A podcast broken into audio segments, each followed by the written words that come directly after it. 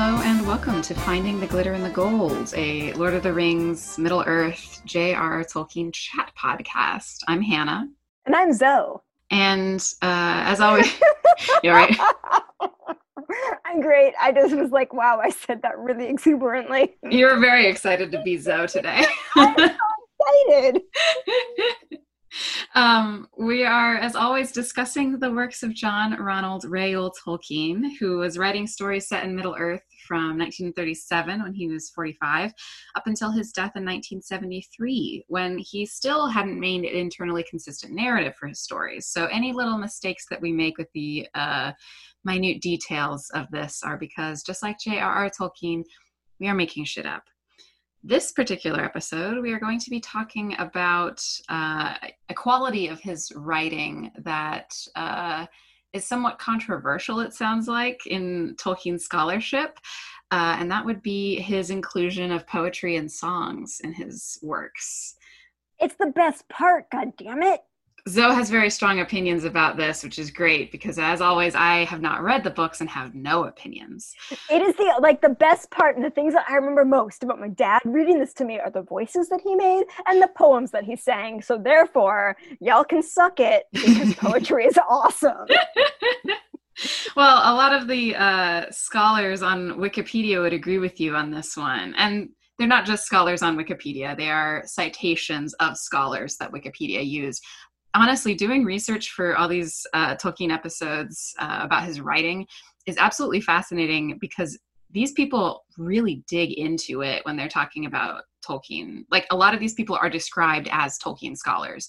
I'm going to list off a shitload of names of these people um, just as a heads up. Maybe if you are a big nerd for Tolkien, you will recognize their names.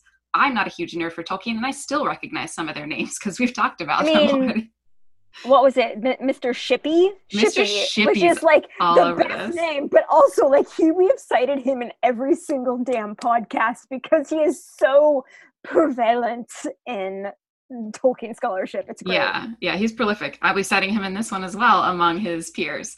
But yeah, so uh, if like me, you weren't totally aware, and even I was a little bit aware, I have made an attempt at The Hobbit, and I've seen all the movies, of course. Um, but J.R.R. Tolkien included a lot of poetry and songs in the text of Lord of the Rings and The Hobbit, and basically everything. Um, those were not his only poems that he wrote, and maybe we'll talk at some point about his other poetry, although there is, of course, less written about that than the stuff that appears in Middle Earth texts. I mean, he has he has books of Middle Earth based poetry that are just poems. Yes.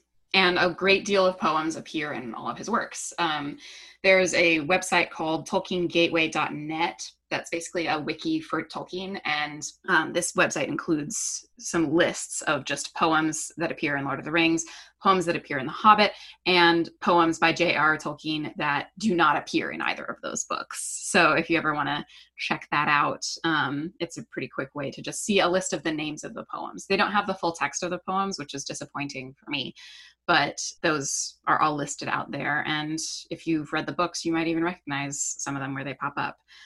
There are over 60 poems and songs in Lord of the Rings, uh, and seven of those songs, all but one of them from Lord of the Rings, were made into a song cycle called The Road Goes Ever On, which was set to music by Donald Swann. And all the poems in The Lord of the Rings were set to music and published on CDs by the Tolkien Ensemble, which is a Danish group of folks who uh, want to just kind of create songs around Tolkien's stuff, and they look adorable. Their picture on Wikipedia is very cute. God bless the Danes. exactly. You know the next thing I'm going to look up on Spotify. yes, of course. But yeah, as as you said, there's a ton of poems and songs that Tolkien wrote, and personally, uh, me speculating about it because we know so much about the history of this guy, and we've talked about uh, his history of scholarship on this podcast so much, it's pretty clear why he would want to include some measure of poetry or meter or verse in his works because that was mostly what he translated. Yeah. Since he was a scholar of epic poetry, specifically Old English and Finnish and Norse and stuff like that, it totally makes sense that he would want to include something that he cares a lot about in his works. And the fact that oral history is so important to all of his characters, it also makes sense that they would sing and they would know songs and they would have, like, you know, ditties to spit out and all that kind of stuff. It's the only way to really pass on history if you're in that that era or that style of writing, really. Yeah. I've done a little bit of research and academic um, writing around poetry that is my background is in latin and greek uh, the classics. But yeah it's the way that things are written in um, a particular style if they choose to rhyme or not um, alliteration and like tempo and meter um, are all kind of key details that help you memorize something mm-hmm. um, for when you have to recite it later. And they do appear a great deal throughout poetry. And I'll be talking about those kinds of poetic devices in this podcast a little bit uh, also just because the names for these things are really cool and that's fun for me and i just i just appreciate that tolkien because he felt like he was translating something he was translating a history that he personally had not written even though he did write it which is a little bit meta but like the fact that he felt like he was translating a history means that he would try and incorporate those historical devices into his writing and that just makes it like we've talked about there being the the first and secondary stories and how you for for a fantasy or mm-hmm. sci-fi mm-hmm. to feel real it has to pull from history or from reality to really draw the reader in um, in that secondary world and it just makes it makes his writing feel so much more realistic, so much more historical, so much more Grounded. fitting. Yeah, it, it fits with a narrative that we already know. Yeah, yeah. I think it lends a certain amount of characterization to who sings and how also which we're gonna yeah. talk about here in a second well because every different character who has some kind of poetry or comes some kind of song within the lord of the rings has a different voice and it gives a background and it gives a sense of who they are and where they come from and what their tradition is like mm-hmm. the the the hobbits drinking songs are very different from some of the more somber songs that um, like aragorn sings a song technically legolas gimli and aragorn sing a song for the passing of boromir mm-hmm. and i wrote like that song stands out vividly in my mind it's it speaks to the four winds and how the and it gives the the different winds and the different directions different voices and that is completely different than the shire songs mm-hmm. which we can get to and I, am happy to read excerpts of that song because i absolutely love it mm-hmm. but yeah just like there's different tones and different histories and different just world views mm-hmm. in, in, every, in every every single culture within lord of the rings has their own way of singing and what they sing about and i love it yeah and uh, he also includes some stuff that isn't in English either, which creates that kind of mm-hmm. verisimilitude of like this is another world. There are other languages spoken, and sometimes you don't get to know what it means. But to jump right into it, since we're kind of uh, touching on every single, you know, topic that I had saved up here for this, we can start with so, Thomas Kullmann, a scholar of English literature, uh, has noted that poems and songs included in the no- including poems and songs in a novel was really unconventional for 20th century literature. He wrote an article called Poetic Insertions in Tolkien's The Lord of the Rings, which was published in 2013. And he notes that the verses include songs of many genres, there's songs for wandering, marching to war, drinking, having a bath, narrating ancient myths, riddles, prophecies, and magical incantations, and then delivering songs that are praises or laments or eulogies. And some of these uh, have examples in Old English poetry, like riddles, charms, uh, eulogies, and narrating heroic actions are all poems that appear in Old English funnily enough, uh, a, Tolkien scholar named Michael Drout wrote that most of his students admitted to skipping the poems when they read Lord of the Rings. What? No, that is that's blasphemy. Got to read it all or nothing. Yeah. Um, Drout actually considers the poetry essential for the fiction to work aesthetically and thematically. So it adds information that isn't given in the prose and it brings out characters and their backgrounds, as we talked about. Um, what they choose to sing about and how says something about them and where they come from. Can I can I just tell you about the drinking the the bath song? Yeah, tell me about the bath. a hot song. second. So there's a okay. So it's Lo- Fellowship of the Ring, uh, in the chapter called "A Conspiracy Unmasked," wherein Pippin is singing about his bath song, and it's him singing to the water, and it's uh. For example, the first part is Sing hey for the bath at close of day that washes the weary mud away. Alone is he that will not sing. Oh, water hot is a noble thing and it goes on to sing about the fountains and the falling rain and how water is fair that leaps on high and a fountain white beneath the sky but never did fountain sound so sweet as splashing hot water with your feet Thank you. Thank you that's for all i sharing. have that's all i have That's so but much. it's it's so good It's amazing. Oh my god. i just i just love that they make songs about something as simple as a hot bath Yeah, and that says something about hobbits and their priorities, and also a little Yeah. bit about like what they consider noble. Right, i mean it's the that's what i love about hobbits it's the simple things yeah. Apparently, Tolkien was aware that people skipped reading his poetry in the books. Hmm. He stated in a, a letter to Michael Tolkien in 1968, quote, "The verses in The Lord of the Rings are all dramatic. They do not express the poor old professor's soul searchings, but are fitted in style and contents to the characters in the story that sing or recite them and to the situations in it." So again, he was very aware of what he was doing and how he structured all of this. Um, and it was very different from the style of poetry at the time where it was like very emotional and personal and his was pretty removed from himself. Again he published poetry that was not at all related to middle earth.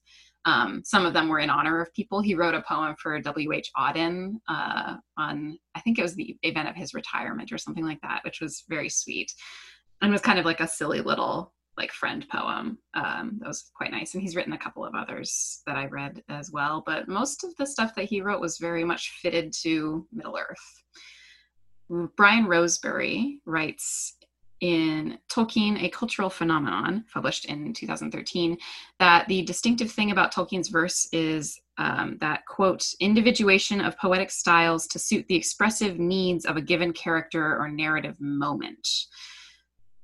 And they have uh, this person presents examples uh, such as the bleak incantation of the barrow wight. Uh, i don't know what that is Uh, so this was completely removed from the movie because it was it was in line with Tom Bombadil, but they decided that it was not actually necessary for the um, plot of the movie, but it was part of the book. Um, it's after they meet Tom Bombadil and they're on their way to the forest, the Forbidden Forest. Um, they go through the Barrow Wights, and the Barrow Wights are big mounds, and they're ghosts essentially. They're like like um, spirits that haunt these these mounds and there's a bunch of treasure in them and there's skeletons um, and they get stuck in one of the mounds and it's like the first time that the company like the, the hobbits really have to deal with something of a different realm like and they end up calling up tom bombadil for help. They they, they tom bombadil gives them an incantation which is a, a poem. It's a, a four line poem and they sing it when they're stuck with the Barrow Wights and tom bombadil comes and helps them and then sends them on their way and then they go back to Bree and the prancing pony and they meet up with Strider. But yeah, it's it's basically uh the, the there's a moment where there where Frodo wakes up and he's in one of the Barrow Wight domes and he's clasping a, a sword to his chest and he feels very cold and he doesn't know what's going on and he hears this spirit, this thing singing an incantation that will basically um, summon other Barrow Wights and also kind of subdue the hobbits and it's the first time that they really have to deal with something other something of a specter quality that is evil. So uh, that's interesting to me just because we don't see a ton of magic happen in the books or movies. Well we don't see a ton of magic happen in the movies. That's the only one i can speak to. And the only person who does magic is the wizards really. Um, maybe a bit the elves but the idea of being able to recite something and summon somebody no matter who you are is pretty cool well it's it's interesting to me because the the the meter and the verse that tom bombadil uses is much different than the barrow wights so on page 160 of the version i have of the fellowship of the ring uh, the barrow wights incantation is Cold be hand and heart and bone, and cold be sleep under stone. Never more to wake on stony bed, never till the sun fails and the moon is dead. In the black wind that the stars shall die, and still on gold here let them lie, till the dark Lord lifts his hand over dead sea and withered land. And that poem has a little bit more of a similar feeling to the same style that he uses for a lot of the like some of what Gollum uses, some of what like the the Dark Lord uses, compared to Tom Bombadil, which is very bouncy, in which he says, "Get out, you old wight, vanish in the sunlight, shrivel like the cold mist, like the winds go willing."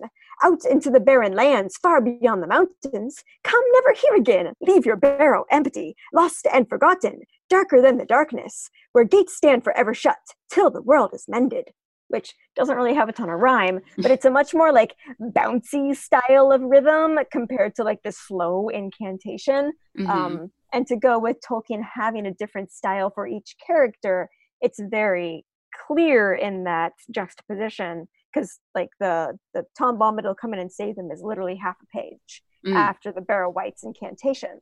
Mm-hmm. Um, so there's definitely a juxtaposition of style and meter and character uh-huh. happening. And they mentioned like the Barrow Wights mentioned the Dark Lord. Who knew? Here he pops up. Yep.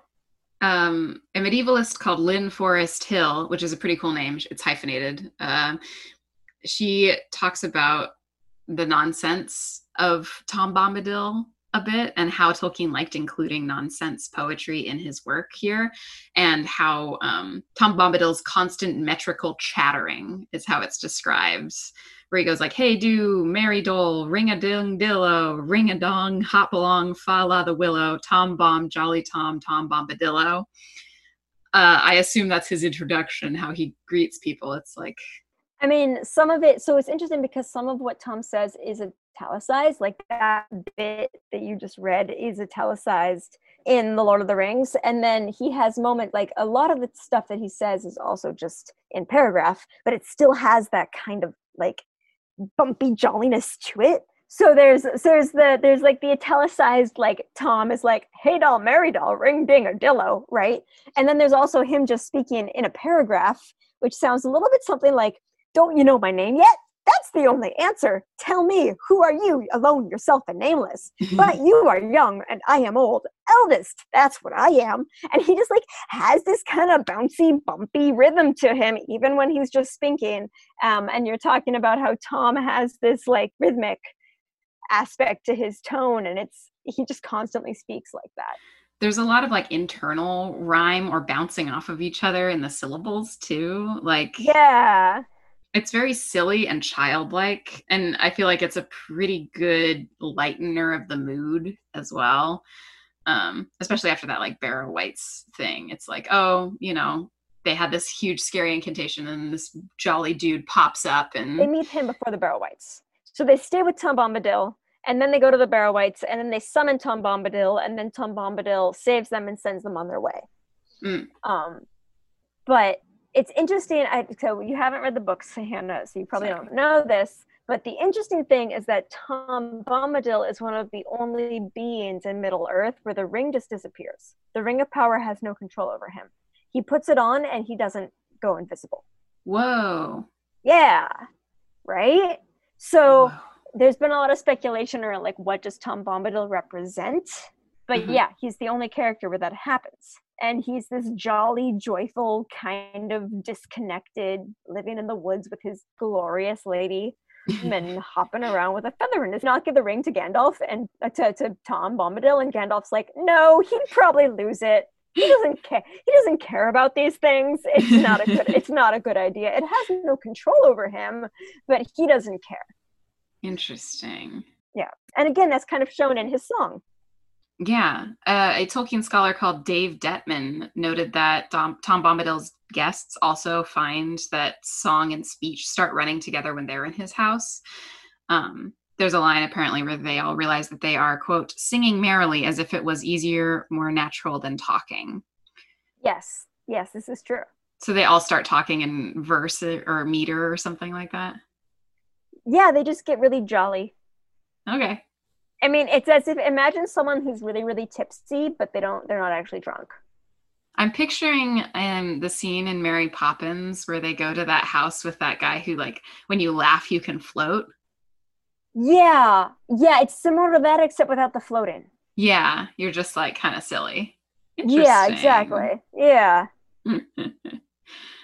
yeah, uh, some other people commented on why they would include such weird poems in this. Uh, there was a Re- Rebecca Ankeny who suggested that poems like this one um, reminded them of childish pleasure, pleasures such as fairy tales or children's stories. Um, it maybe it's just a reminder that you're reading a fantasy epic and it's kind of supposed to be fun for you and not like a ton of work. I don't know you talked uh, we mentioned a little bit about the hobbits poetry and there was something interesting that uh, tom shippey that good old tolkien scholar that we love so well he noted in what he calls shire poetry which is quote plain simple straightforward in theme and expression end quote.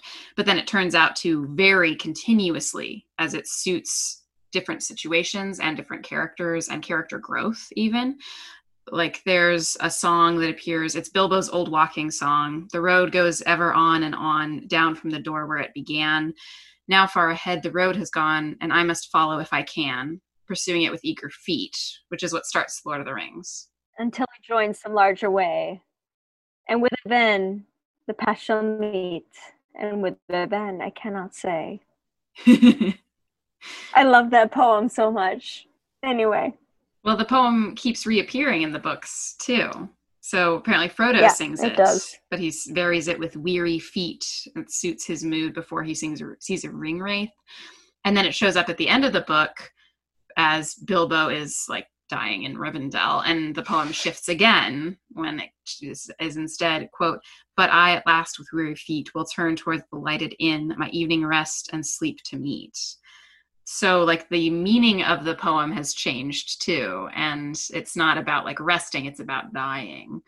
And then there's of course different walking songs that people sing like frodo's when he's leaving middle earth apparently there's a walking song that goes quote a day will come at last when i shall take the hidden paths that run west of the moon east of the sun which i've actually seen before uh, i feel like it's one of those things that's quoted a lot and then not totally ascribed to somebody all the time like uh, not the, not all those who wander are lost sometimes pops up without yeah. credit and that's a Tolkien. Oh yeah, yeah. It's one of those things. It's almost like Shakespearean, where it's entered our lexicon and we don't always know the source of it. I mean, west of the moon, east of the sun, to me is oh very, interesting. Yeah, I've heard it. I mean that that feels more kind of normalized than um, not all those who wander are lost. I don't yeah. know. Um, like not all those who wander are lost. I directly attribute to Lord of the Rings, obviously. Um, but yeah, west of the moon, east of the sun. I feel like I've heard that in a lot of different contexts, not just Lord of the Rings. That's true. There's a whole like saga, I think, that's like a yeah. fairy tale about going west of the moon, yeah. east of the sun. There's a lot there's a lot of poems about death or that allude to death in Lord of the Rings. Hmm. Um, and they're like the question of what is mortality. Like there's that um most notably in the movie, and we were talking about leitmotifs at one point, and there's the um, the song at the very end of the Lord of the Rings with Annie Lennox. Yeah. Um, um, and then there's that point where right before the big battle, like Merry and Gandalf are talking, and Merry's saying that he's afraid to die, and Gandalf talks about how it's nothing but a swift sunrise over green hills. Mm-hmm. Um, and then the then the the into the west soundtrack is like playing in the background of that, and it's an allusion to death. Um, mm-hmm. And that entire little bit is directly from a poem that um, that's in the Lord of the Rings, talking about how the sun rises over these these these green hills, um, and all fades to silver glass. Oh. Um, which is an allusion to death for yeah. for Tolkien. That is what death is, and again, it is going into the West. It is it is going into this to, Valinor. Mm-hmm. Um, but I find it interesting how Tolkien describes death yeah. throughout the Lord of the Rings um, as something idyllic. Yeah. Almost. That's pretty Or- Catholic. Yeah, it, it, it fits with his narrative. Yeah. But I, I also just find it beautiful how it's been tied together with, specifically in the movie, with the music um, Yeah. and the and the poetry associated with it. hmm That was done very well. Yeah. Yeah, it's been interesting just looking over a lot of the poems that Tolkien wrote because a lot of them were repurposed and turned into songs for the movie. I feel like most of the music for that, if there's lyrics to it, it was derived from Tolkien himself. Yes. A lot of it was. Super interesting stuff. To get into kind of another, I don't know, purpose of the poetry in this work, um, we talked a little bit already, but oral tradition and how important that was for Tolkien to represent in uh, Mm. his, his Middle Earth books. Shippey, again, states that poetry is used to give a direct impression of the oral tradition of the writers of Rohan. The poem Where Now the Horse and the Rider it echoes a poem called The Wanderer. And uh, Arise Now, Arise, Riders of Theoden is based on the Finnsburg fragment, which is a portion of an Old English heroic poem. Um, it's only about 50 lines long, the fragment is, but it talks about a fight in which Naif and his 60 retainers are besieged at Finn's fort and attempt to hold off the attackers. And Tolkien wrote a commentary on this poem, so he was clearly influenced by it when he was writing about the Arise Now, Arise, Riders of Theoden. It's interesting to me because Legolas is talking about the language of the Rohirrim, which we've talked very little about because there's less written about it. Um, and this is page 142 of the Two Towers. Uh, that, I guess, is the language of the Rohirrim, said Legolas, for it is like to this land itself, rich and rolling in part, and else hard and stern as the mountains. But I cannot guess what it means, save that it is laden with the sadness of mortal men. It runs thus in the common speech, said Aragorn, as near as I can make it. Where now the horse and the rider? Where is the horn that was blowing? Where is the helm and the hauberk, the bright hair flowing? Where is the land on the harp string and the red fire glowing? Where is the spring and the harvest and the tall corn growing? They have passed like rain on the mountain, like a wind in the meadow. The days have gone down in the west behind the hills into shadow. Who shall gather the smoke of the dead wood burning, or behold the flowing years from the sea returning? Thus spoke a forgotten poet long ago in Rohan, recalling how tall and fair was Eorl the young, who rode down out of the north, and there were wings upon the feet of his steed, Felaroth, father of horses. So men still sing in the evening. Hmm. I'm having a moment, y'all. I'm having I'm having a moment here. Oh my god. For one thing, You love the poetry. oral tradition, like it's still sung. For another thing, the horses are remembered as these like steeds of gloriousness. For another, it's sla yeah. sla. Anyway, anyway, that's that's that. Which makes me want to know about Finnsburg fragment because I have no idea what this is and I want to compare the two things. Yeah. Uh, because literally, like what you said, it was 50, 50 words, 50 lines. 50 lines. Okay, this was like seven. Anyway, I'll have to look that up. Well, apparently, the poem that Tolkien wrote is composed very strictly in the meter of Old English verse. And when I say meter, what I'm talking about is the combination of stressed and unstressed syllables in a sentence. Um, if you know anything about Shakespeare, you probably heard the phrase iambic pentameter, which is a type of meter using iambs, which are words or a combination of accents, really, that is an unstressed and then stressed syllable. And it sounds like heartbeat and it's um, very boring if everything is just in that meter. So there's actually a lot of different ways to combine words and um, string these sentences together to get different kinds of rhythms. Just to touch on a couple of them that are really fun to me. Uh, a pyrrhic is two unstressed syllables. An iamb is is unstressed, str- stressed. And then there's spondees, which is two stressed syllables.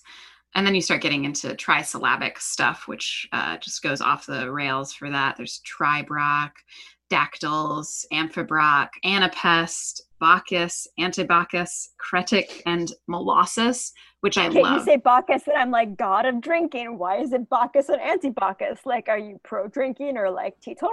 What? Bacchius is actually uh, unstressed, stressed, stressed, and then anti-Bacchius is unstressed, unstressed, stressed syllables. Gotcha. Molossus, though, I'm loving because Molossus is just three stressed syllables in a row. So it's like you're yelling. Pretty much. blah blah blah. so anyway, Tolkien would be very aware of how to structure a poem so that it follows these kinds of rhythms and the very strict meter of that kind of stuff, um, following that as well. So that's kind of an example of him working in some of his work into the uh, text of the Lord of the Rings and Middle Earth books and all that. This kind of influence also shows up in the imagery and the tradition of uh, his works, like having that oral history. Sometimes it's alliterative. You get something like that in um, Aragorn's Lament for Boromir, which shows up in the Two Towers, Book Three, Chapter One and says, Beneath Amon Hen I heard his cry. There are many foes he fought. His cloven shield, his broken sword, they to the water brought. His head so proud, his face so fair, his limbs they laid to rest. And Rauros, golden Rauros falls, bore him upon its breast. A Tolkien scholar called Mark Hall compares this lament for Boromir with Scyld Scefing's ship burial in Beowulf.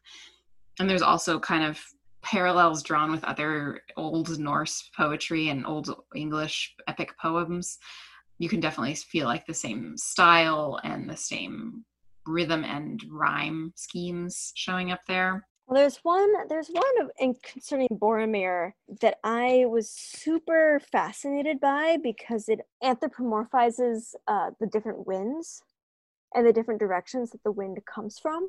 Mm-hmm. And so I'm not really sure how that fits in with all of them.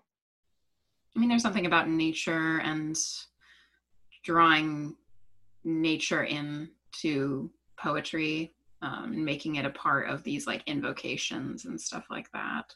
Yeah, it, it, it definitely feels like an invocation or like the wind itself is um, mourning Boromir.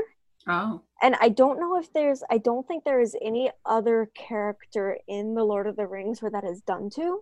Mm-hmm. This is from the two, ta- the very beginning of the Two Towers, the first chapter called "The Departure of Boromir," um, and it's basically talking about the West Wind was walking, um, and they're asking him, "The winds, have you seen Boromir?"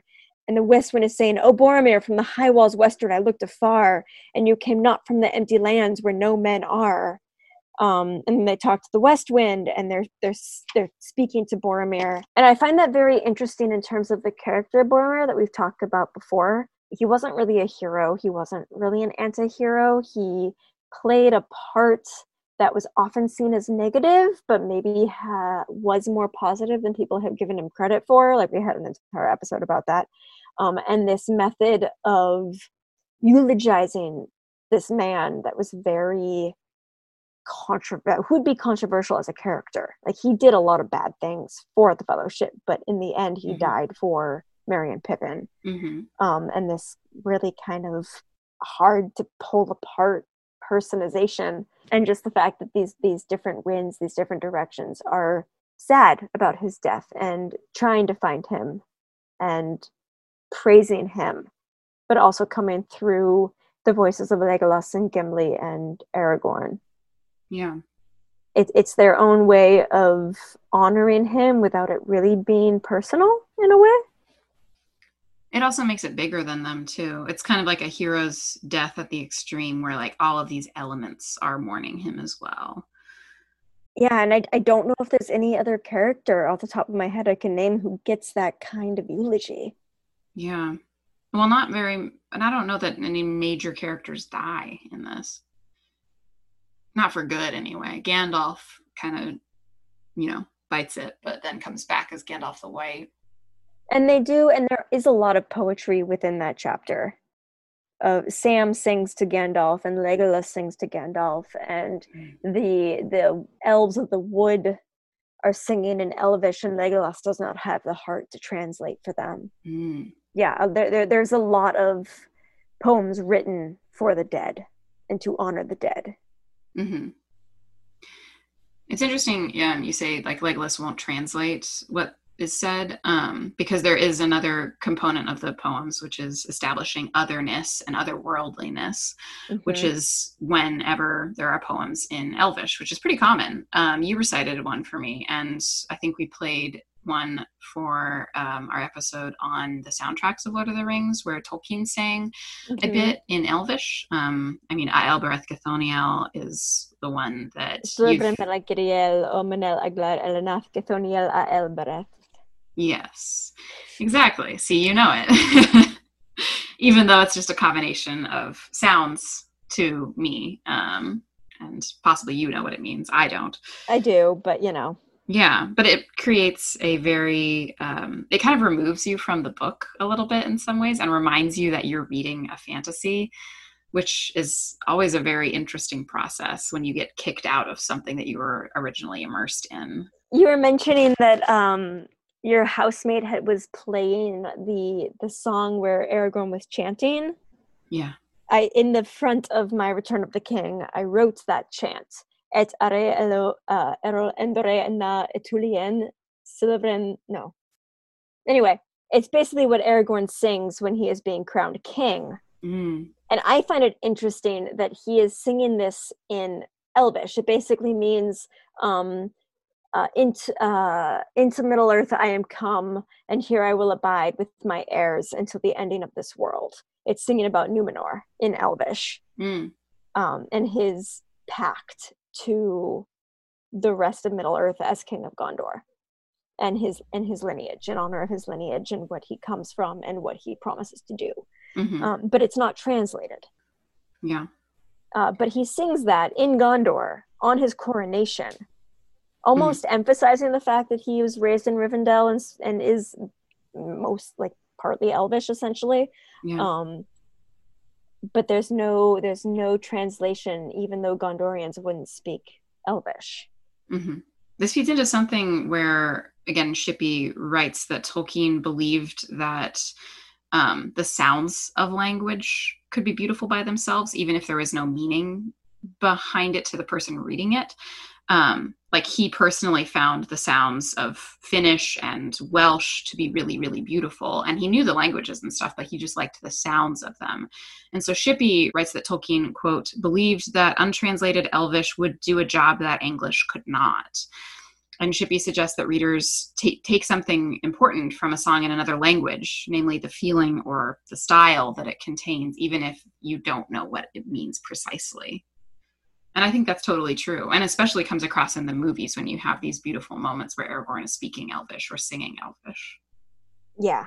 Oh yeah. And I think it, it helps especially in the movies because you have the the feeling in it. Like when you read it yourself, it's not quite the same as hearing someone sing it and have that intonation and that emotion behind it. Like I think they did a really good job in the movies with that. Definitely. Um, this is very random, and I did not remember this, but I happened upon it. But in terms of otherness, um, it's an interesting combination of English and uh, what I would guess is Gondorian. But in the field of Cormallen, in the Return of the King, everything has finished and they've killed off the bad guys, basically, and the hobbits are. It's during the coronation of Aragorn, and everyone is praising the hobbits like everyone is singing to them and it's a combination of english and gondorian. For example long live the halflings praise them with great praise. Cuio i ferian anan aglarni Pheriannath praise them with great praise frodo and samwise.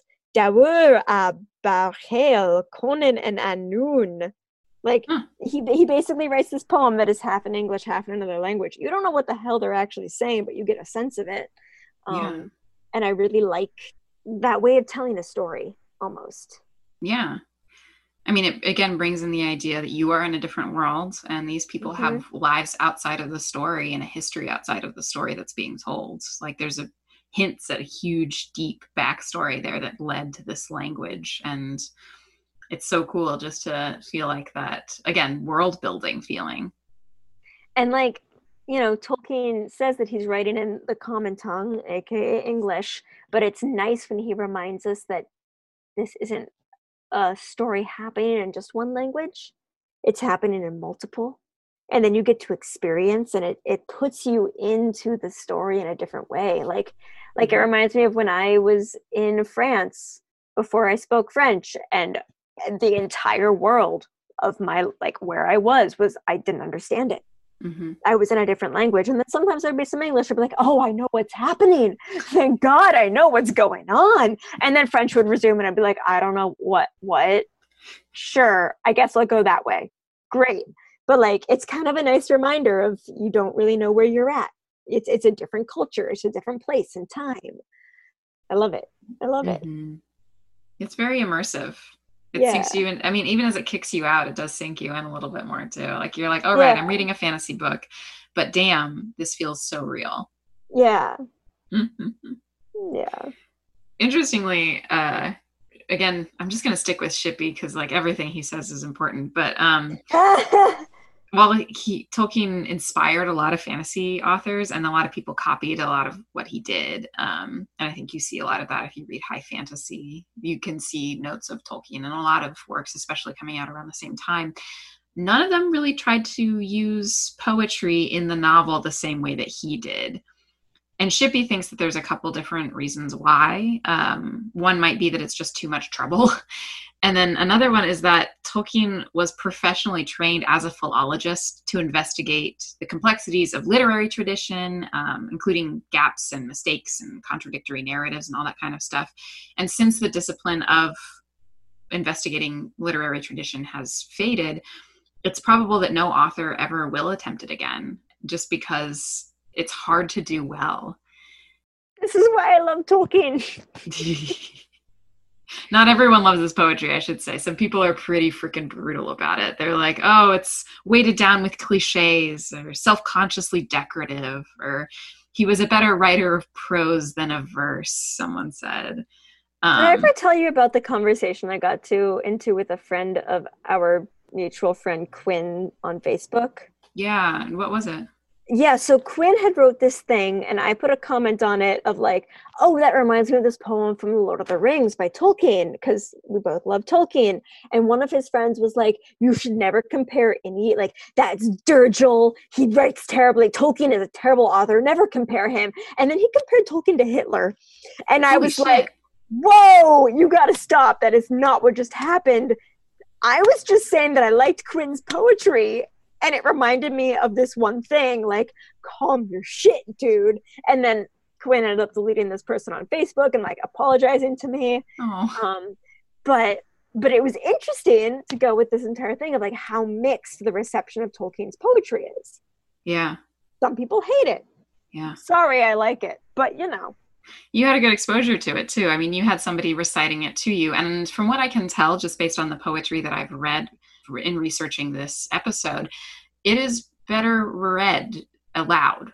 Like you get a better sense of the sound of the words, especially Yes. if it's in another language. Um, yes You get a sense of the rhythm of it, and it's fun to say. Like it's really fun to read.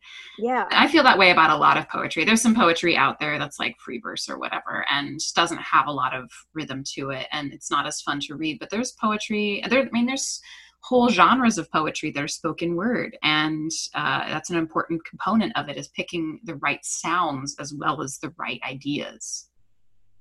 that's that's why oral that's part of oral history. That's part of the beauty of an oral history is that they didn't necessarily have a written language for it and the the sound of it was important. I've been reading um i've been reading eight years in we were eight years in power by um ta-nehisi coates Mm, yes. um, and he was saying how for him, hip hop was the first language where he Mhm. learned to appreciate the sound and the flow of words, and where grammar wasn't as important as the way it made you feel. yeah. Um, and that resonated with me on the level of poetry and Tolkien and oral history, and that sense of how do you like the fact that when you pass something on and when you speak or sing or say poems, songs, lyrics, whatever it is, that's the, the the way it makes you feel and the way it reverberates is as important as what it's saying. Mhm. Um, and I think that that also jives for Tolkien when you say that it's it's better to be read out loud like Mm. that it, it's meant to be read out loud because it's almost meant to be part of an oral history and the importance of it is the rhythm and the feeling and the the emphasis and just the, the sound of it and the way it beats I mean, the fact that it was so easy to put it to music for the movies uh, kind of speaks to how it's meant to be appreciated. yeah yeah yeah Yeah. Well, this is kind of a, you know, just touching the surface of Tolkien's poetry, but thank you for listening to our episode anyway, uh, Finding the Glitter in the Golds. Um, if you'd like to reach out and chat about anything in our podcast, you can reach us at glitterinthegold at gmail.com. We're available through all major podcasting apps. Um, we would love it if you would like us, rate us, write us a review, subscribe to us, share us with your friends if you think they'd be interested. Um, yeah, and I think that'll do it for us today. Thank you so much for going along with me reading random bits of poems from Tolkien. I got Oh, really so ex- I got really excited. I oh love god, I love it. I love it so much.